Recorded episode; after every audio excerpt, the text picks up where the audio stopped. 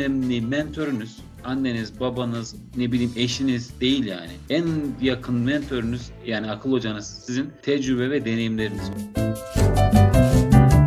Çocukluğum darbe diye bir şey hiç hatırlamıyorum. O yüzden tarihimize bir not düşmek istedim her şeyden önce. Çünkü o zaman çocuklarım yoktu. Dedim yarın bir gün benim de çocuğum olsa, atıyorum tarih bölümü okusa, dönüp 80 dönümü incelediğinde aklında sadece o kalmasın. Ve o dönemin güzelliklerini de tekrar yansıtalım e, Rafadan tayfanın dünyada bir örneği yok. Ne alanda? İçerisinde şiddet, cinsellik büyü, hiçbir çatışma yok. Ama 2 yaştan 85 yaşa kadar muazzam bir kitleye ulaşıyor. Dünyada bunun bir örneği yok. Hayri doğrudan aslında şu anki gelmiş olduğu konumuyla da doğrudan İsmail diyebiliriz ya da İsmail Hayri diyebiliriz. O yüzden benimle bir yemek yiyen insanlar bunu hemen anlıyor. bir tepsi baklavayı götüren bir Hayri'den bahsediyoruz ama. Maalesef, maalesef.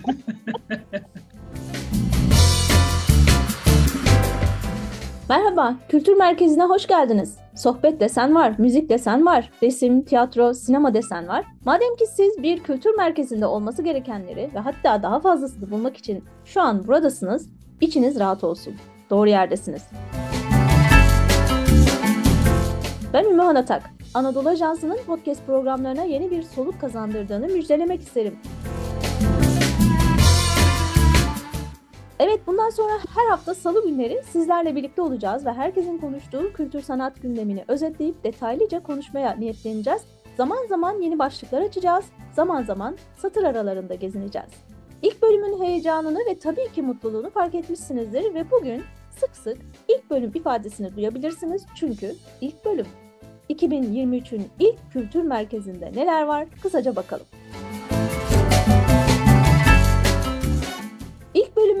Epey galaktik bir bölüm olacak çünkü konuğumuz Rafadan Tayfa'nın mimarı, başaktörü, karakterler arasında en keyiflisi ve üretkeni hatta belki en uzun boylusu yapımcı yönetmen İsmail Fidan.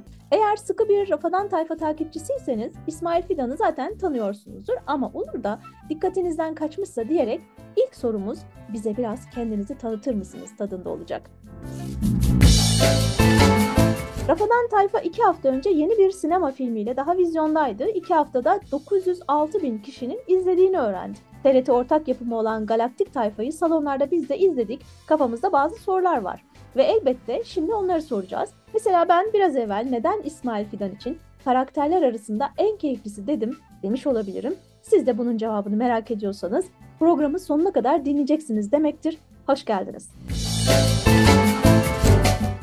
İsmail Fidan, Kültür Merkezi'nin ilk bölümüne hoş geldiniz.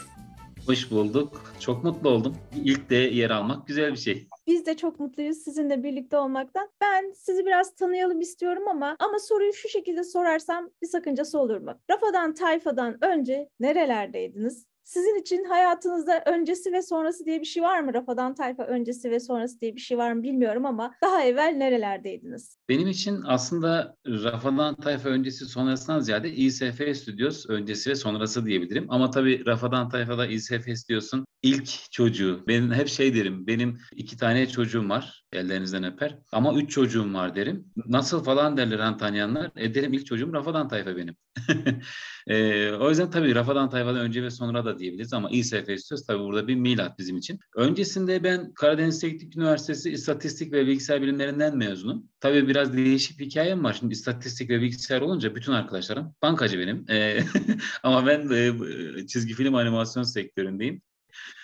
Bu e, bizim animasyon sektörüyle para için yapılacak bir sektör değil gerçekten. İnanılmaz derecede sabır gerektiren, inanılmaz derecede sevmeniz gerektiren. Hani meşhur Steve Jobs'ın bir sözü var. Harika işler yapmanın tek yolu sevdiğiniz işi yapmak diyor. O yüzden bizim sektörümüz gerçekten hani şöyle düşünün e, işte en son örneğimizi verelim. Galaktik Tayfa. 4 ay boyunca gece gündüz uyumadan çalıştım neredeyse. Öncesini saymıyorum bile. 3 yıl boyunca çalıştık ama son 4 ayı böyle o crunch time dedikleri o çok ciddi e, bir gerçekten emekle geçiyor. Bunu da sevmezseniz para için pulla yani para pul için yapılacak işler değil gerçekten. Sevmeniz gerekiyor. Ama biz bir de yani çok ben işimizi kutsal olarak görüyorum. Bu animasyon sektörü için demiyorum. Çocuk işleri için söylüyorum bunu. Bu arada çocuk kelimesini hiç kullanmayız biz. Hep arkadaş deriz. Çünkü biz de çocuğuz halen. Büyüdüğümüzü kabul etmiyor. Yani büyümüş gibi değiliz yani.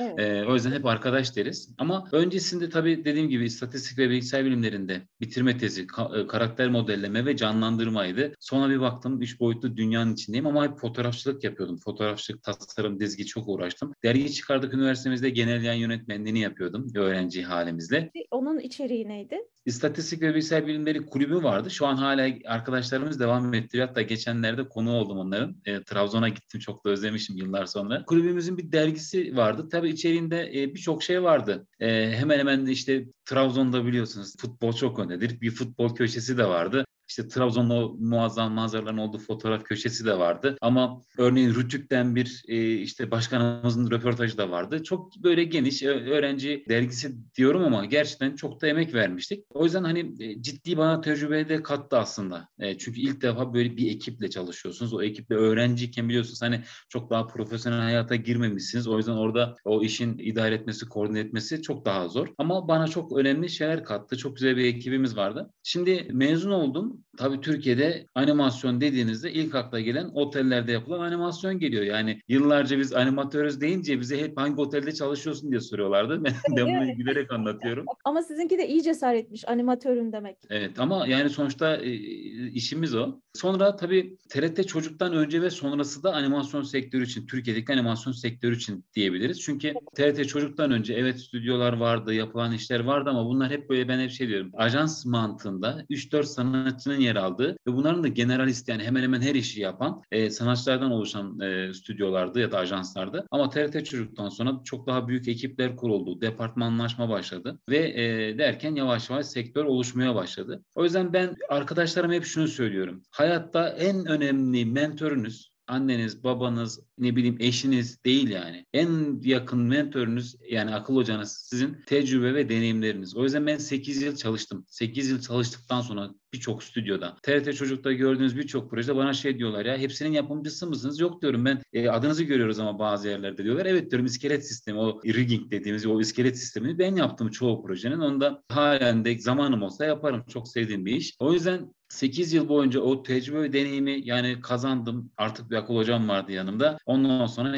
İSF Sözlük kurduk. Rafadan Tayfa yaptık. Belki e, belki değil bence kesinlikle öyle. Hani Rafadan Tayfa'nın bu denli işte hem kalitesini çok farklı bulurlar hani e, izleyicimiz. Bunun en büyük nedeni benim o kazandığım tecrübe deneyimi çok iyi bir ekiple tabii her şeyden önce işimize yansıtıyor olmamız oldu. O yüzden ben bunu çok çok şey buluyorum, kıymetli buluyorum tecrübe deneyimi. O yüzden üniversiteden olan arkadaşlarıma, normal çocuk arkadaşlarıma değil, üniversiteden olan arkadaşlarıma hep onu diyorum. Hayaller kurun, devasa ama bu hayallerin içini doldurmanız lazım. Hayallerin içini doldurmazsanız hani bizim büyükler der ya boş halin peşinde koşuyor. O yüzden içini doldurmadığınız hayal bir bakıyorsunuz bu tarafa koşar siz bakmışsınız bambaşka tarafa. O zaman o zaten sizin ya hayaliniz değildir ya da içini doldurmamışsınızdır. E peki neyle dolduracağız? İşte tecrübe ve deneyim kazana kazana. O yüzden ben mezun oldum hemen bir şirket kurayım hemen şunu yapayım demek de bazen hüsran olabiliyor. Tabii ki bu da demek değil ki insanlar illa şu kadar yıl çalışsın değil ama tecrübe deneyim kazanması çok çok kıymetli. Bu arada hem yurt içinde hem yurt dışında birçok projede yer aldım. Dünyada ilk bana ait olan yazılım ve pluginlerimi geliştirdim. Ben e, biraz teknik adamım. Normalde işin yapımcısıyım, yönetmeniyim teknik yönetmeniyim ve e, en iyi olduğum alan o teknik yönetmenlik tarafıdır. Tabii işte ilk çocuğum olduğu için her şeyine sahip çıkma, öyle sahip çıkmadan önce böyle sahiplenme. Sonra bir baktım ki şarkılarını da yazıyorum. Şarkıların söz ve besteleri de bana ait. Derken onu, onu hani, bilmiyordum. Şarkıların sözleri de mi ait? Söz ve bestesi müzikleri bana ait ama Mustafa Tarkan Ergün gibi çok iyi bir aranjörümüz var ve bizim o birçok tema müziğimizi de kendisi yapıyor. Ama şarkı varsa, söz olacaksa bütün Rafadan Tayfa'da duyduğunuz şarkıların söz ve müzikleri, besteleri benim şahsıma ait aranjörlüğünde Tarkan Ergün yapıyor. E, o yüzden böyle bir hikayem var aslında. Rafadan Tayfa'dan öncesi ya da İSF istiyorsa öncesi o. Sonra şirketimizi kurduk ve Rafadan Tayfa'yı e, yapmaya karar verdik. Peki Rafadan Tayfa'yı başlarken nasıl bir kafayla başladığınızı merak ediyorum. Çünkü biz resmen büyülendik. Ben bu yaşıma geldim ama bu kadar hikayesi bizden olan, belki de hani yaşadığı dönem itibariyle mi, e, anlattığınız dönem itibariyle mi yakınlık kurdum bilmiyorum ama çocuklardan daha çok sevdiğimi düşündüğüm bile oluyor. Bu hikayeyi, bu mahalle ortamını, komşuluğu, arkadaşlığı, sıkı dostluğu, her şeyi bu kadar yansıtabilmiş olmanız çok büyük bir başarı. Bunu çok güzel yansıttığınızı da düşünüyorum. O yüzden soruyorum. Yani biz böyle bir iş yapalım,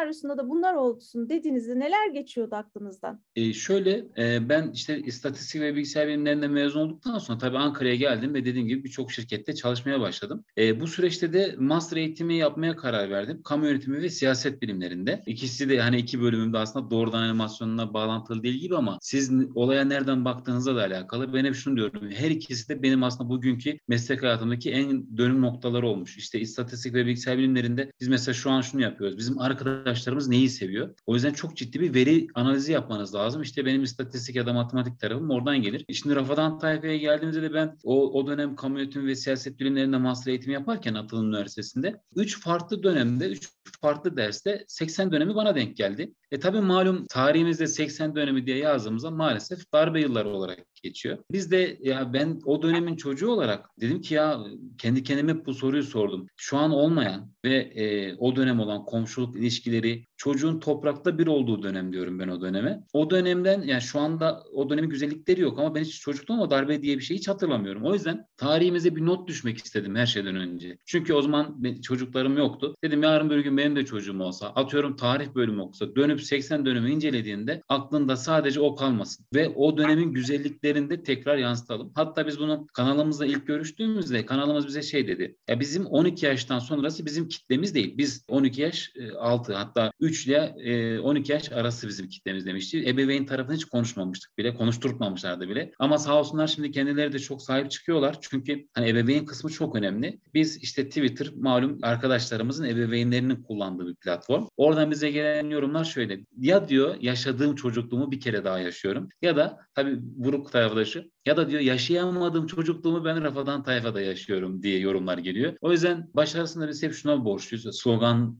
varidir bizim için. Marifet sihirde değil samimiyette. O yüzden Rafadan Tayfa bu aslında başarısını bizim arkadaşlarımızın hikayesi diyoruz bir de. Yani biz e, yaptığımız o senaryosu falan hepsi ya karakterler, yaşayan karakterler, hikayeler, yaşanmış hikayeler. O yüzden katıldığım çoğu böyle konferansta falan da bin kişi de olsa diyorum ki aranızda hışkırık olmayan varsa el kaldırabilir mi diyorum. Hiç kimse el kaldırmadı bugüne kadar. yani mesela bir hışkırık bölümümüz var. E zaten kitlemiz de kendi de bu durumu yaşadığı için daha başlar başlamaz olayın içinde kendisini buluyor. Bir bakıyorsun sayıyla birlikte hışkırık olmuş onu geçirmeye çalışıyor oluyor. Ve şu kelimeler bizim için çok kıymetli. Kamil abi, Hayri abi kelimeleri. Yani biz diyoruz ki demek ki bunu yazan arkadaşımız daha böyle 6 yaş, 4, 5, 6 yaş bandında akına akın diyor ama hayır abi Kamil abi diyor. Yani diyoruz aileden bir fert olmuşuz, bir birey olmuşuz. Bizi abileri, kardeşleri gibi görüyorlar. Ebeveynler diyor keşke Basri amca benim komşum olsaydı diyor örneğin. Yani bunlar gerçekten bizim başlarımız samimiyette. Hatta TRT'nin yaptırmış olduğu çok önemli bir çalışma var. E, Rafadan Tayfa'nın dünyada bir örneği yok. Ne alanda? İçerisinde şiddet, cinsellik büyüğü hiçbir çatışma yok. Ama 2 yaştan 85 yaşa kadar muazzam bir kitleye ulaşıyor. Dünyada bunun bir örneği yok. O yüzden dediğim gibi bizim kendimizden görüyor olmak ve derdimiz şu bizim. Bizi bize anlatmaya çalışıyoruz diyorum ben her zaman. Üç kuşak arasındaki köprü olma nedeni de bence bu. Evet. Az evvel örnek verirken mesela hıçkırık ol, olmadınız mı diye sormuşsunuz ya. Madem böyle bir örnek verdiniz. Karakterler aslında siz misiniz? Yani şöyle karakterler hep çevremizdeki insanlar birçoğu. Evet. Bir kısmı benim çevremde, bir kısmı senaristimizin çevresinde. Tabii bizden doğrudan biz olan karakterlerimiz de var. Hani beni yakından tanıyanlar zaten hiç e, şey ne diyelim hiç ne diyeyim yani beni nasıl tanıyorsa karakterimiz de öyle biliyor ve hiç çekilmeden işte Hayri İsmail diye söylüyor zaten. Öyle o yüzden mi? Hayri misiniz? Hayri doğrudan aslında şu anki gelmiş olduğu konumuyla da doğrudan İsmail diyebiliriz ya da İsmail Hayri diyebiliriz. O yüzden benimle bir yemek yiyen insanlar bunu hemen anlıyor. bir, bir tepsi baklavayı götüren bir Hayri'den bahsediyoruz ama. Maalesef, maalesef. o yüzden ama işte ne diyelim Saadettin Usta benim gerçek ustamdır. Ben 8 yıl yanında çıraklık yaptım onun. İsmi e, Saadettin doğrudan kendisi de. Saadettin Ustam da spastik engellidir ama kendi geliş yapmış olduğu 3 üç tekerli motoru vardı. Şehirler arası gidip gezdiği. Böyle evet. mucit bir gibi bir karakterdi ve bisikletçi dükkanımız vardı. Ben yanında çalışıyordum. 8 yıl çalıştım. E, ustamdı benim. Ben onun çırağıydım. Oradaki direkt kendi atölyemiz neyse oydu. Ustam neyse aynı şekilde oydu. Basri kayınpederim Aksi Basri biraz oradan geliyor Aksi diyeyim. E, Ama diyoruz ki dünyanın en mert insanıdır. Bir tayfaya kızdığı bir şey varsa tayfanın iyiliği içindir. Kayınpederinizin bundan haberi var ama değil mi şu an? Tabii olmaz mı? Ta ilk baştan vardı zaten. Yani biz daha o hikaye geliştirme tarafında dedik Basri karakterimiz bu, tasarımı bu, daha modellenmemişti bile. Ha işte tabii hoşuna gidiyordu falan. Tabii bununla ilgili de şöyle küçük bir anım var. Ben ilk e, işte filmim, çizgi filmimiz e, TRT Çocuk ekranlarıyla buluştu. Bir 10-15 gün sonra tabii çok da güzel yorumlar geldi. TRT Radyo'ya beni konuk çağırdılar. İlk katıldığım yayındı. Ee, orada konuşuyoruz. Tabii bütün aile fertleri dinliyor yayını. Ben orada dedim işte e, Kamil babam bu arada. Direkt bütün özellikleriyle ismi de Kamil. Basri de işte kayınpederim Aksi Basri. Aksiliği biraz oradan geliyor karakterin dedim. Sonra işte şu karakter bu falan derken aslında orada böyle kayınpederin de hoşuna gidiyordu bu durum. Ee, hiçbir sıkıntı yoktu. Gülüyorlardı falan. Sonra TRT Çocuk Medya Konferansı'nda sunum yapıyoruz. Yine aynı o da canlı yayınlanıyor. Bu sefer kayınpederim şirket yani e, sigorta şirketleri vardı. Orada bütün şirketle birlikte izlemişler. Daha bizim sunum bitmedi. E, eşim arıyor durmadan. Allah Allah diyorum ya önemli bir şey mi var? Neyse bizim sunum bitti aradım ne oldu falan. Dedi bir daha babam aksi bahsedin. bütün dedi şirket izlemiş falan. Tabii ondan sonra şey dediğimiz gibi ama Bassam gerçekten biraz aksiliği vardır ama çok da mert bir insandır. Çok doğru tarafı vardır. Şimdi öyle kurtarıyoruz diyeyim artık.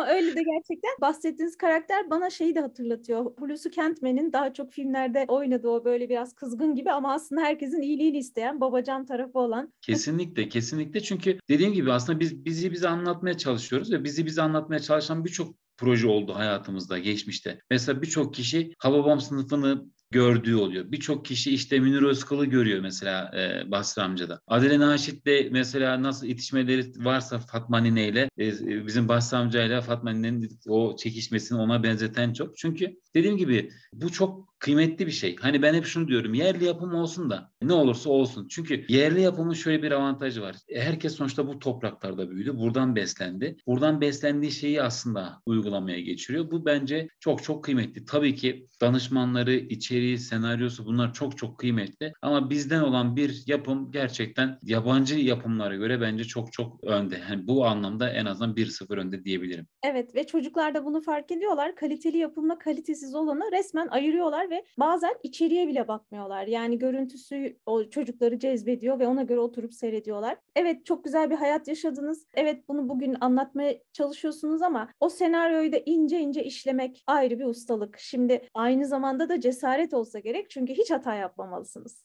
Kesinlikle bizim zaten o da yine benim kendi sloganım şudur. Rafadan Tayfa içeriğinde her harfinin, görselinde her karesinin, müziğinde her notasının düşünüldüğü ve planlandığı bir proje. Eğer siz içeriğinde gerçekten dediğiniz gibi bir hata yaptığınızda bu e, direkt aslında kitlesinden aslında olumsuz dönüşü alır. O yüzden tabii burada TRT çocuğa da yine başlık açmak gerekiyor. E, bir yapım ekranla buluşmadan önce önce ön metin denetiminden geçiyor ve zaten önce TRT çocuğa bir e, senaryo yolluyorsanız önce kendi psikoloğunuz onu okuyor ve ilgili yaş grubuna uygundur diye ıslak imzalı bir raporla birlikte TRT'ye sunuluyor. E, TRT ona ona rağmen diyor ki tamam senin danışman demiş ama bir de biz bakalım buna. Önce ön metin denetiminden geçiyor. Mesela bazen şu oluyor. Hayır demiş ki süper oldu ya falan dedi diyelim. Hemen TRT'den süper kelimesi İngilizce onun yerine harika oldu olarak değiştirin. mesela ben yağı şimdi doğaçlama söyledim. Yağ varsa yağı da siliyoruz bu arada. o yüzden hani mesela bu psikolojik anlamda herhangi bir sorun değil ama TRT için bu bir problem. O yüzden ne yapıyor? Onu e, bize ön metin denetiminde bunlar geliyor. Ondan sonra tekrar biz resmi metin denetimine yolluyoruz. Resmi metin denetiminde bu sefer TRT'nin pedagogları da o psikologları da e, inceliyor ve e, ondan sonra yine bir sorun varsa biz onu tekrar düzeltiyoruz. Yapıyoruz. Yaptıktan sonra bir de şu oluyor. Tamam bize bir metin yolladınız. Biz bunu düzelttik ya da işte bir noktaya geldi. Zaten ya da hiçbir sorun yoktu. Artık öyle bir noktaya geldik ki zaten çok bir problem olmadan e, revize almadan ilerleyebiliyor. Ama diyor tamam senaryoda kağıt üzerinde olan görüntüye aktarılmış mı? Görüntüde farklı bir şey var mı? Bu sefer de görüntü denetimine gidiyor ve e, gerçekten bunlar çok hassas süreçler. Çünkü mesela görüntü denetiminden eğer bir revizyon gelmesi ise bunu tartışmanıza gerek yok. Mesela diğer taraflarda ufak tefek ya şöyle olmaz mı ama bak böyle değil mi diye belki yorum aramızda tartıştığımız, ikna ettiğimiz durumlar olabilir ama görüntü denetimin ne diyorsa odur. Çünkü onlar diyor ki biz genel müdür adına imza atıyoruz. O yüzden bu değişmek zorunda. O yüzden biz bunu e, hemen değiştiriyoruz. Yetti mi? Yetmedi. Ekranlarla buluşuyor, dijital platformlarda oluyor. Belki 3 yıl geçiyor aradan. Bir tane izleyicimiz diyor ki ya ben şurada işte çocuğum şöyle oldu bundan olmuş olabilir mi diye düşündüm. Bakıyoruz değerlendiriyoruz ekipte. Ya belki değilse açıklama yapıyoruz. Ya da diyoruz ki ya hadi tamam değiştirelim bir ihtimalde olur mu? Olabilir. Ne yapıyoruz? 3 yıl sonra o bölüme tekrar revize yaptığımız oluyor. Bu da nedir? Yine TRT'mizle birlikte e, bir sloganımız var. Çocuğun yüksek yararı her türlü yayın ihtiyacından önce gelir. O yüzden biz e, gerçekten bu hassasiyeti biz de e, şirketimiz olarak çok önemsiyoruz ve böyle yapılıyor. O yüzden zaten ekranlar ulaşana kadar arka tarafta az önce bahsettiğim gibi onlarca denetim süreç yaşanıyor ve ekrana olabilecek en sağlıklı içerik ulaşmış oluyor. Ama ne dedik? Görsel. E şimdi görsel arkadaşlarımızda o ritim mesela çok çok kıymetli. Yani animasyon böyle sıkıcıysa e, izlemiyorlar, kopuyorlar. Görsel, siz de bahsettiğiniz görsel kalitesi,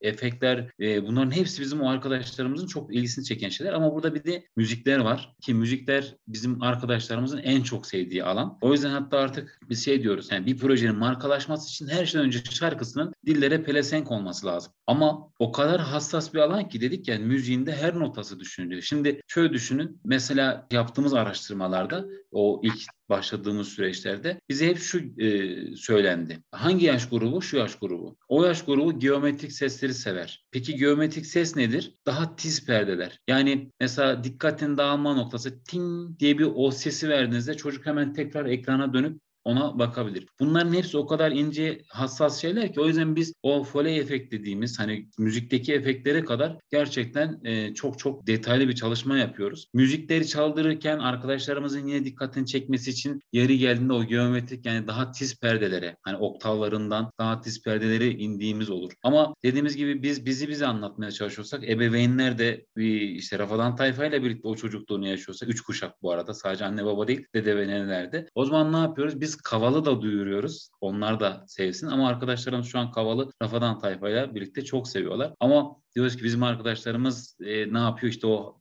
rap falan çok sever. O zaman elektrik gitarları da kullanıyoruz. O yüzden bir müziğin içerisinde kavalların olduğu, elektrik bağlamanın olduğu, elektrik gitarın olduğu, davul baterinin işte perküsyonların olduğu e, aslında bir müzik şölenine, şölenine dönüşmüş oluyor. Ve dinleyen herkesin kendinden bir şey buldu. Hani bu toprakların koktuğu müzikler ortaya çıkıyor. O yüzden bütün bunlar birleştiğinde aslında o başarıda sağlanmış oluyor diye düşünüyorum. O kadar çok sevildiniz, o kadar çok izlendiniz ki sonra da iki film çıktı ortaya. Dehliz Macerası, Göbekli Tepe ve şimdi de Galaktik Tayfa. Bunlarla ilgili neler söylemek istersiniz? Dehliz Macerası ne kadar izlenmişti? Göbekli Tepe ne, ne kadar izlenmişti aklınızda mı? Tabii ki. Yani onlar da bizim e, ne diyelim e, gurur kaynağımız her iki e, yapımda. Dehliz macerası aslında 2 milyonun çok üzerinde izlendi ama box office'te 1 milyon 850 bin bandında bir e, rakamda ama 2 milyon çok üzerinde izlenen bir yapım ve çok kıymetli bir yapım. Ne anlamda? Biz Dehliz macerasının toplantısına gittiğimizde dağıtımcımıza hedefiniz ne dedi? İşte tabii konuşuyoruz, gülüşüyoruz böyle hatta 4-5 kişi var böyle hani o bir rabarba olur ya. E, dediler işte kaç bekliyorsunuz İsmail Bey? Hedefiniz ne dediler? Dedim 2 milyon. Herkes bir tın diye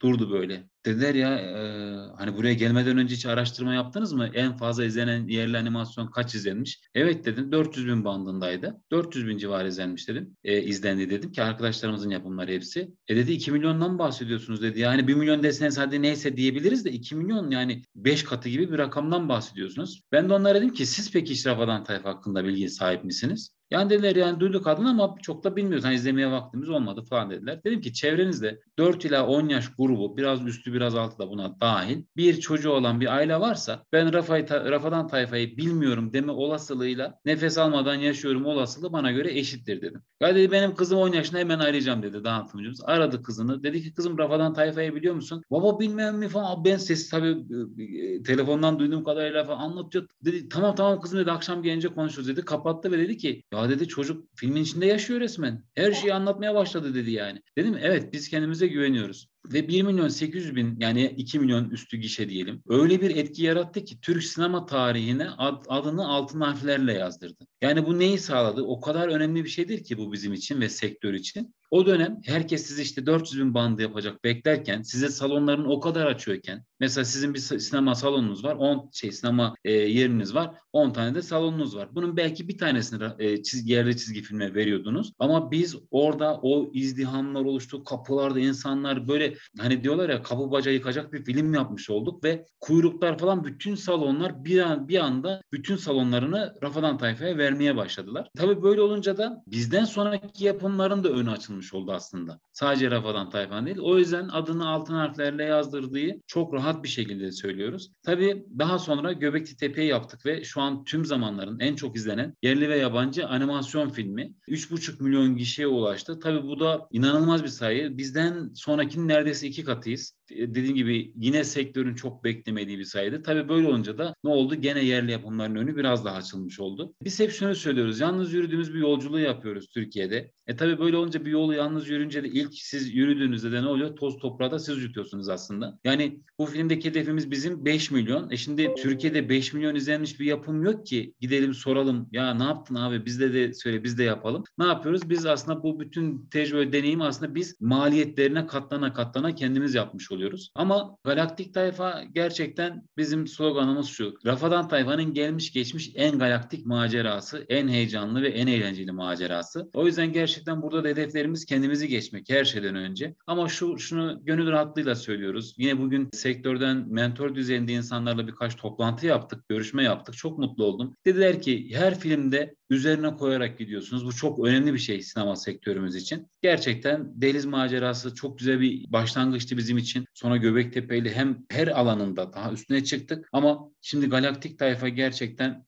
Rafadan Tayfa'nın en böyle ya bütün enlerini barındıran, görselinde bir şölen oluşturan, seslendirmesinde tutun da yeni karakterlerine mesela uzaylı bir arkadaşımız var. Bu muazzam bir e, heyecan oluşturdu. Konumuz yerli milli teknolojilerimizi anlatıyoruz. Milli teknoloji hamlesinin son meyvesi olan hibrit motorlu roketimizin gökyüzüyle buluşmasını izliyoruz. Burada inanılmaz bir görsel şölen de var. Gerçekten efektleriyle ve o sahneleriyle. Tabii biz hep diyoruz ya bizi bize anlatırken ne yapıyoruz? Ebeveynlerimiz de var. Bizim Çanakkale ruhunu da işliyoruz. Böyle yer yer duygulandığımız alan yerler de var. Ama soluksuz bir macera gerçekten. Başından sonuna çok ciddi bir tempoda ilerliyor. O yüzden de biz hani böyle bir yapımı da arkadaşlarımızla buluşturmanın haklı gururunu yaşıyoruz. Çünkü 100 kişilik bir ekip yaklaşık 3 e, yıl boyunca gece gündüz demeden e, çalıştı ve işte görselinde muazzam bir şölen oluşturdu. İçeriğimiz zaten çok çok iyi ve ya, müzikleri bu sefer bambaşka bir noktaya taşındı. Normalde hep bir şarkı yazıyordum. Filmlerimizin hep bir tane şarkısı oluyordu. Burada e, arkadaşlarımızın en sevdiği karakterlerden Ankaralı Ozan abileri de var bu filmde. Şimdi öyle olunca bir tane de onun Bize Derleri Ankaralı diye bir e,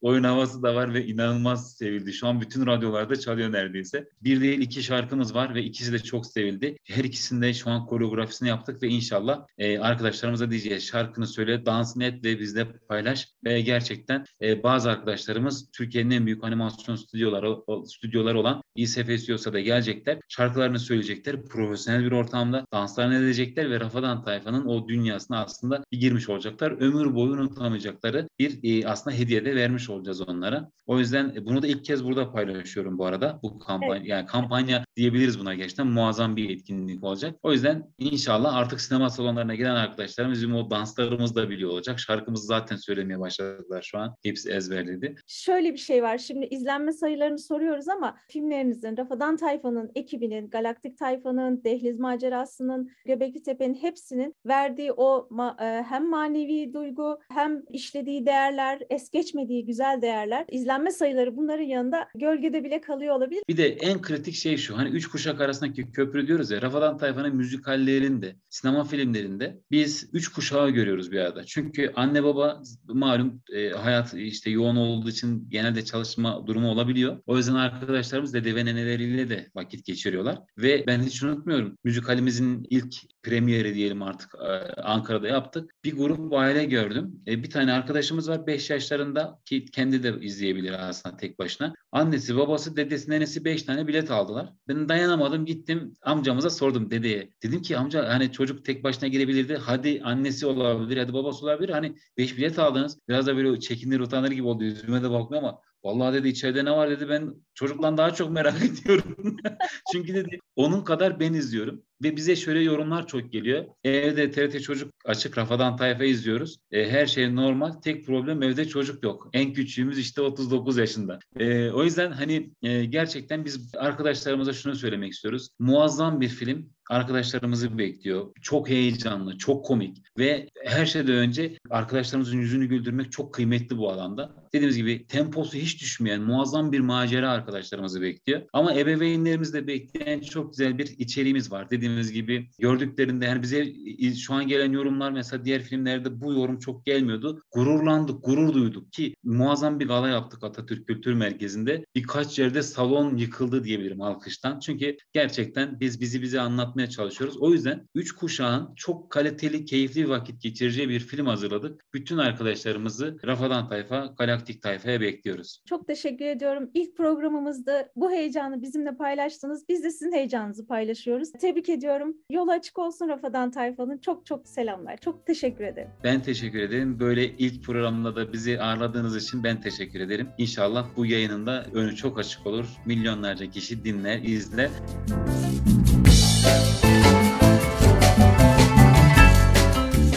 Peki bu kadar mı? Hayır. Bu hafta güzel bazı gelişmeler de oldu kültür sanat dünyasında. Bakın ilk olarak Şule Yüksel Şenler Vakfı'nın hizmet binasının açılışından bahsedelim. Başörtüsü mücadelesinin öncü isimlerinden Şule Yüksel Şenler 28 Ağustos 2019'da vefat etmişti. Ardından Şule Yüksel Şenler Vakfı kuruldu. 2022'de kurulan vakfın kuruluş amacı Şule Yüksel Şenler'in aziz hatırasını yaşatmak, korumak, örnek teşkil eden hayat hikayesini anlatmak, insan hak ve özgürlükleri konusundaki hassas ve öncü duruşunu, eşitlik kavrayışını, ayrımcılıklarla mücadeleye bakışını gelecek nesillere aktarmak olarak açıklandı. Ve bu hafta Cumhurbaşkanı Recep Tayyip Erdoğan'ın katılımıyla vakfın Eyüp Sultan'daki hizmet binasının açılışı yapıldı. Cumhurbaşkanı Erdoğan açılış konuşmasında hizmet binasında toplantı salonu, çok amaçlı eğitim salonu, araştırma kütüphanesi, bilişim, teknoloji, tasarım, moda üretim atölyeleri ve kafeteryası bulunacağına dikkati çekti. İnşallah burası merhum Şule ablamızın uğruna ömrünü adadığı, aklı selim, kalbi selim, zevki selim nesillerin yetiştiği bir ocak görevi görecektir diye konuştu. Cumhurbaşkanı Erdoğan birkaç gün öncesinde de başka bir açılıştaydı. Rami Kışlası'ndan restore edilerek kütüphaneye dönüştürülen 220 dönümlük alan içinde 51 bin metrekarelik peyzaj alanına sahip Rami Kütüphanesi'nin açılış törenindeydi. Burada da bir konuşma yaptı Erdoğan. Konuşmasında Rami'yi sadece bir kütüphane değil, pek çok faaliyetin de yapılabileceği bir kültür merkezi olarak planladık dedi. Rami Kışlası 250 yıllık bir geçmişe dayanıyor. Restorasyon çalışmaları bir buçuk yıl sürdü ve artık Rami Kütüphanesi olarak kapılarını herkese açacak. 2,5 milyondan fazla kitap kapasitesine sahip kütüphane İstanbul'un en büyük kütüphanesi olma ünvanını aldı bile. Kültür Merkezi'nde bugün gündem bunlardı. İsmail Fidan'ı ağırladık ve TRT Çocuk'ta yayınlanan Rafadan Tayfa'nın başarısını, Galaktik Tayfa'nın hikayesini konuştuk. Rami Kütüphanesi'ni açtık. Şule Yüksel Şenler'i hayırla andık. Biz bir sonraki bölüm için şimdiden heyecanlıyız. Selamlar ve sevgiler.